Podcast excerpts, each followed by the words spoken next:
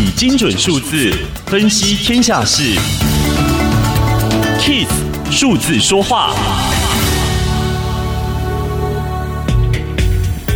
从今年夏季以来，美国联准会主席鲍尔就在下一盘险棋。面对美国消费者物价指数连续几个月来大举突破百分之二的警戒线，他选择忽略通膨风险，判定只是暂时的通膨，而决定继续维持零利率以及债券回购的宽松货币政策，来抵消疫情起伏对经济复苏的不利影响。鲍尔还不断向市场喊话，试图降低。华尔街对通膨过猛的疑虑，并反复预告通货膨胀年增率在二零二二年会回归疫情爆发前的百分之二以下。有不少经济学者认为，鲍尔在进行一场豪赌。如果他对通膨的判断错误，那联准会就会错过了在通膨刚升起的阶段进行压制的黄金机会。一旦通膨就像是出闸老虎般的凶猛，日后联准会就不得不紧急踩刹车车。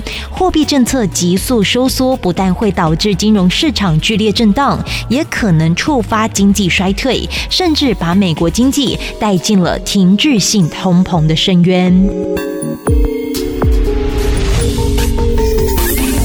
以上资讯由天下杂志提供，Kiss Radio 与您一起用数字掌握天下事。